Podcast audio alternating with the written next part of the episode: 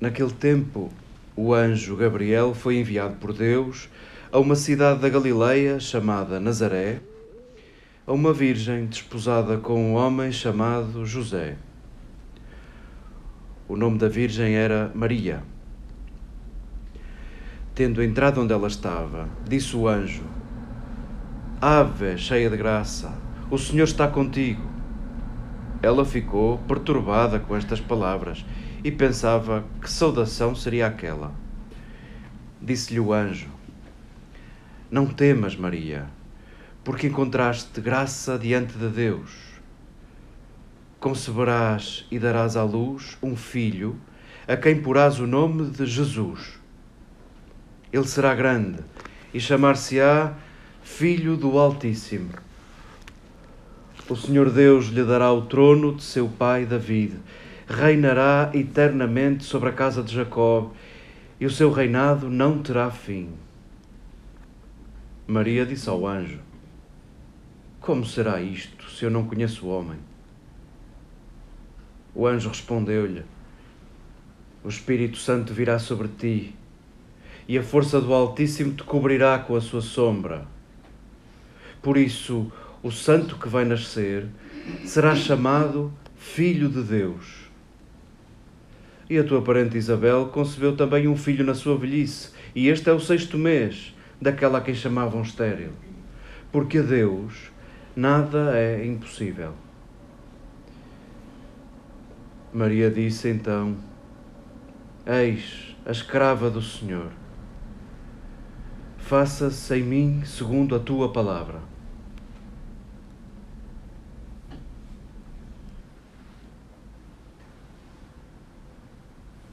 Queridas irmãs, queridas amigas,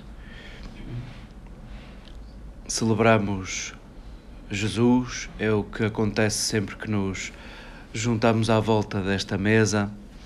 Celebramos o nosso Deus Pascal, o Deus que precisa da nossa carne, o Deus que precisa da nossa fragilidade, o Deus que não vem cá aliviar-nos a nossa condição, safar-nos da nossa condição não é um Deus que altera as leis da natureza para que a nossa fragilidade seja mais fácil de suportar.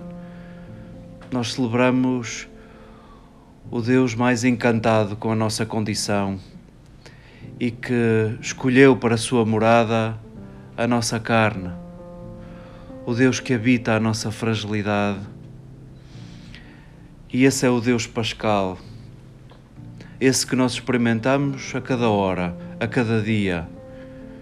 O Deus que se manifesta nas nossas escolhas, no nosso cuidado, nas nossas palavras, nos nossos silêncios, nas nossas presenças. Esse é o nosso amado. Essa é a razão de estarmos aqui e é a razão de nos levantarmos da cama. E por eh, lhe chamarmos todos os nomes, por eh, termos para com Ele todo o carinho, nós que aproveitamos os títulos que na antiga aliança estavam reservados para o Messias, escutávamos hoje na profecia de Isaías, esse que vem dar sentido à história do povo, esse que vem libertar de uma vez por todas, esse que será o, o escolhido, o ungido, o Messias, o Cristo esse será o príncipe da paz. E sim, é o príncipe da paz. E ele não vai construir a paz sozinho. E ele não consegue construir a paz sozinho. Esse príncipe da paz que habita a nossa carne, que habita a nossa fragilidade, precisa das tuas decisões para construir a paz. Precisa da tua paciência da tua tolerância, da vontade de escutar o outro, da vontade de te pôres no lugar do outro. Precisa daquilo que nós julgamos ser pouco para construir a paz no mundo.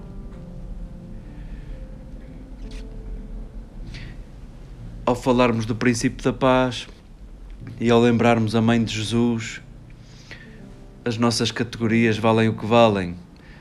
Nós precisamos de palavras para falar da realidade, para falar daquilo que acreditamos, para falar de conceitos, de ideias, e sabemos que as palavras estão sempre aquém. Não conseguimos dizer tudo por palavras.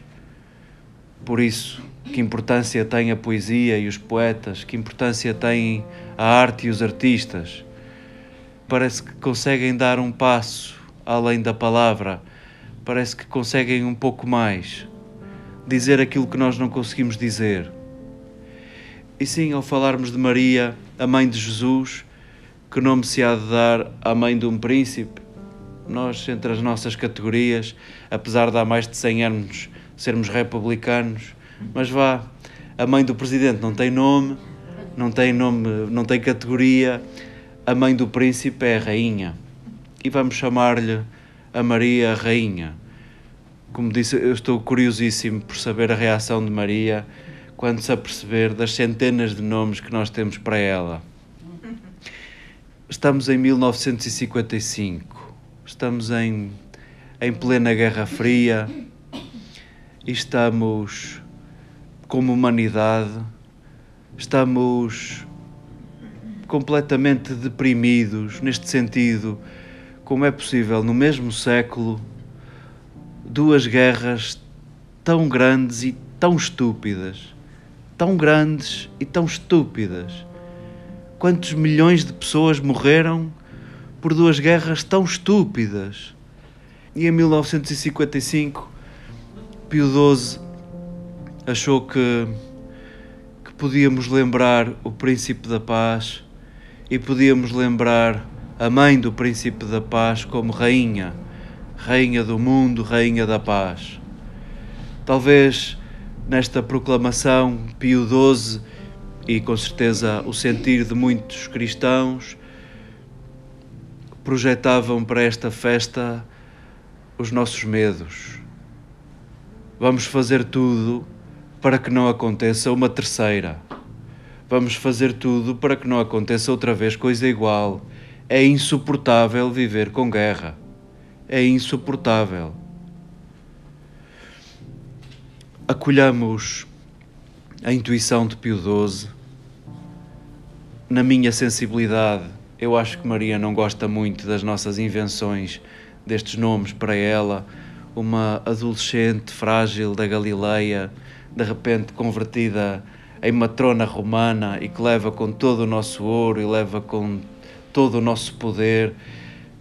Pobre Maria, ela vale pelo que fez na sua profunda fragilidade.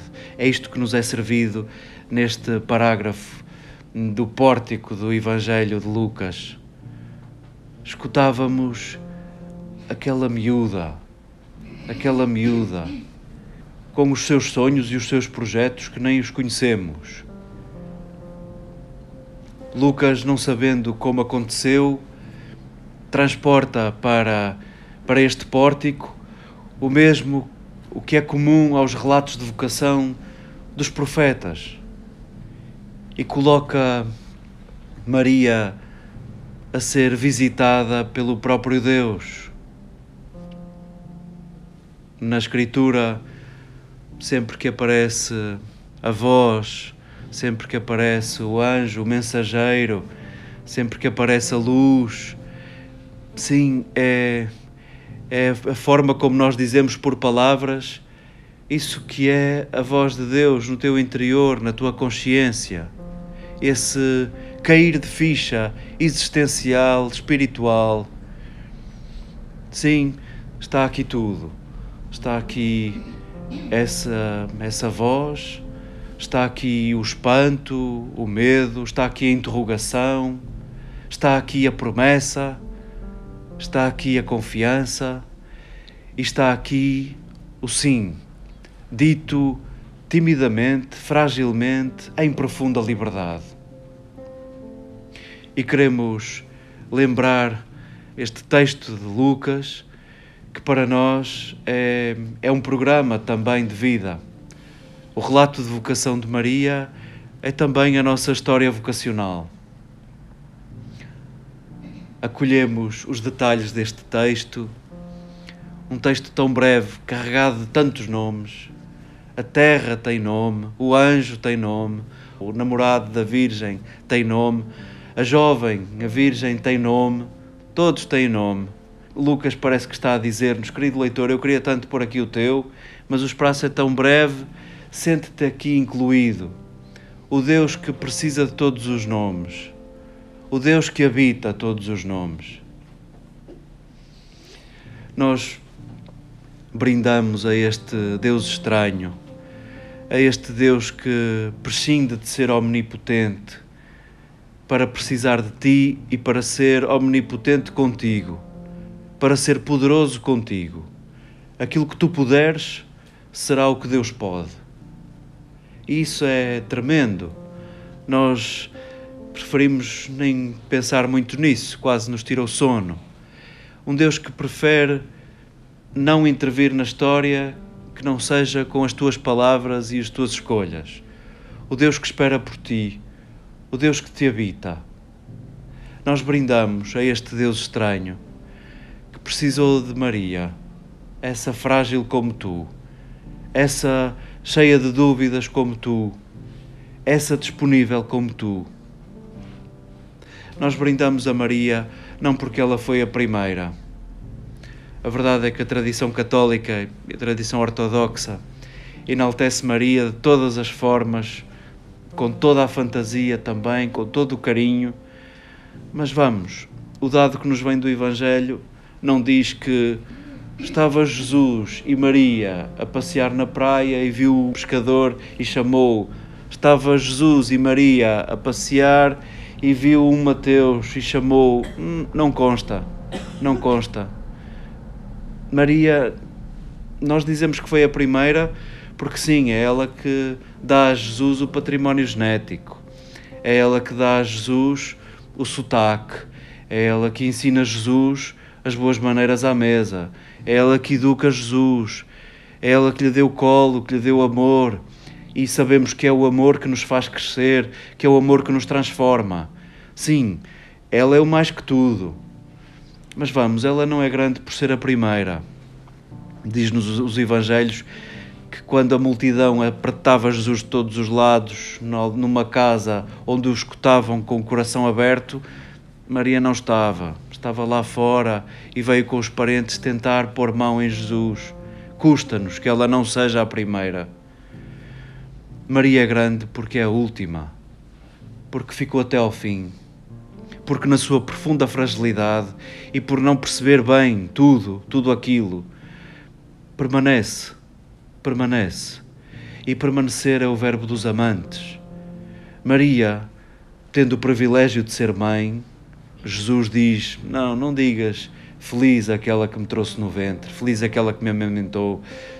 Feliz de ti que ouves esta palavra e a podes pôr em prática. Maria não não é grande pelo privilégio de ser mãe, é grande porque escolhe ser discípula e discípula até ao fim. E por isso é o nosso modelo, por isso é um dos nossos modelos. Brindemos à vida de Maria, ao sim de Maria, dito em profunda liberdade e em profunda fragilidade. Esse é o nosso sim de cada dia, dito em profunda fragilidade, dito em profunda liberdade capaz de tornar Jesus presente na nossa carne. Prendemos à nossa fragilidade. É essa que Jesus escolhe para a sua morada. E lembremos que nós não celebramos estes dias, não celebramos este dia de Maria Rainha e não lemos estes textos para que ela venha cá resolver os nossos problemas nós não celebramos estas solenidades, estas memórias, estas festas para que Deus venha cá fazer por nós. Nós recordamos Maria para nos lembrarmos do poder que tem a nossa fragilidade. Ela que disse sim nas suas interrogações, na sua insegurança, no, no meio dos seus sonhos e desejos, disse sim e quanto mudou a história e quanto mudou a nossa história, a minha história, a tua história. Possa este dia reconciliar-nos com a nossa condição, essa que Deus escolhe para morada, para templo. possa este dia reconciliar-nos com a nossa condição e possa este dia fazer com que olhemos para Maria como possibilidade. Ela que, na sua fragilidade, deu à luz o Príncipe da Paz. Possam as nossas escolhas, as nossas palavras, os nossos gestos, a nossa carne, dar à luz em cada hora a presença do Príncipe da Paz.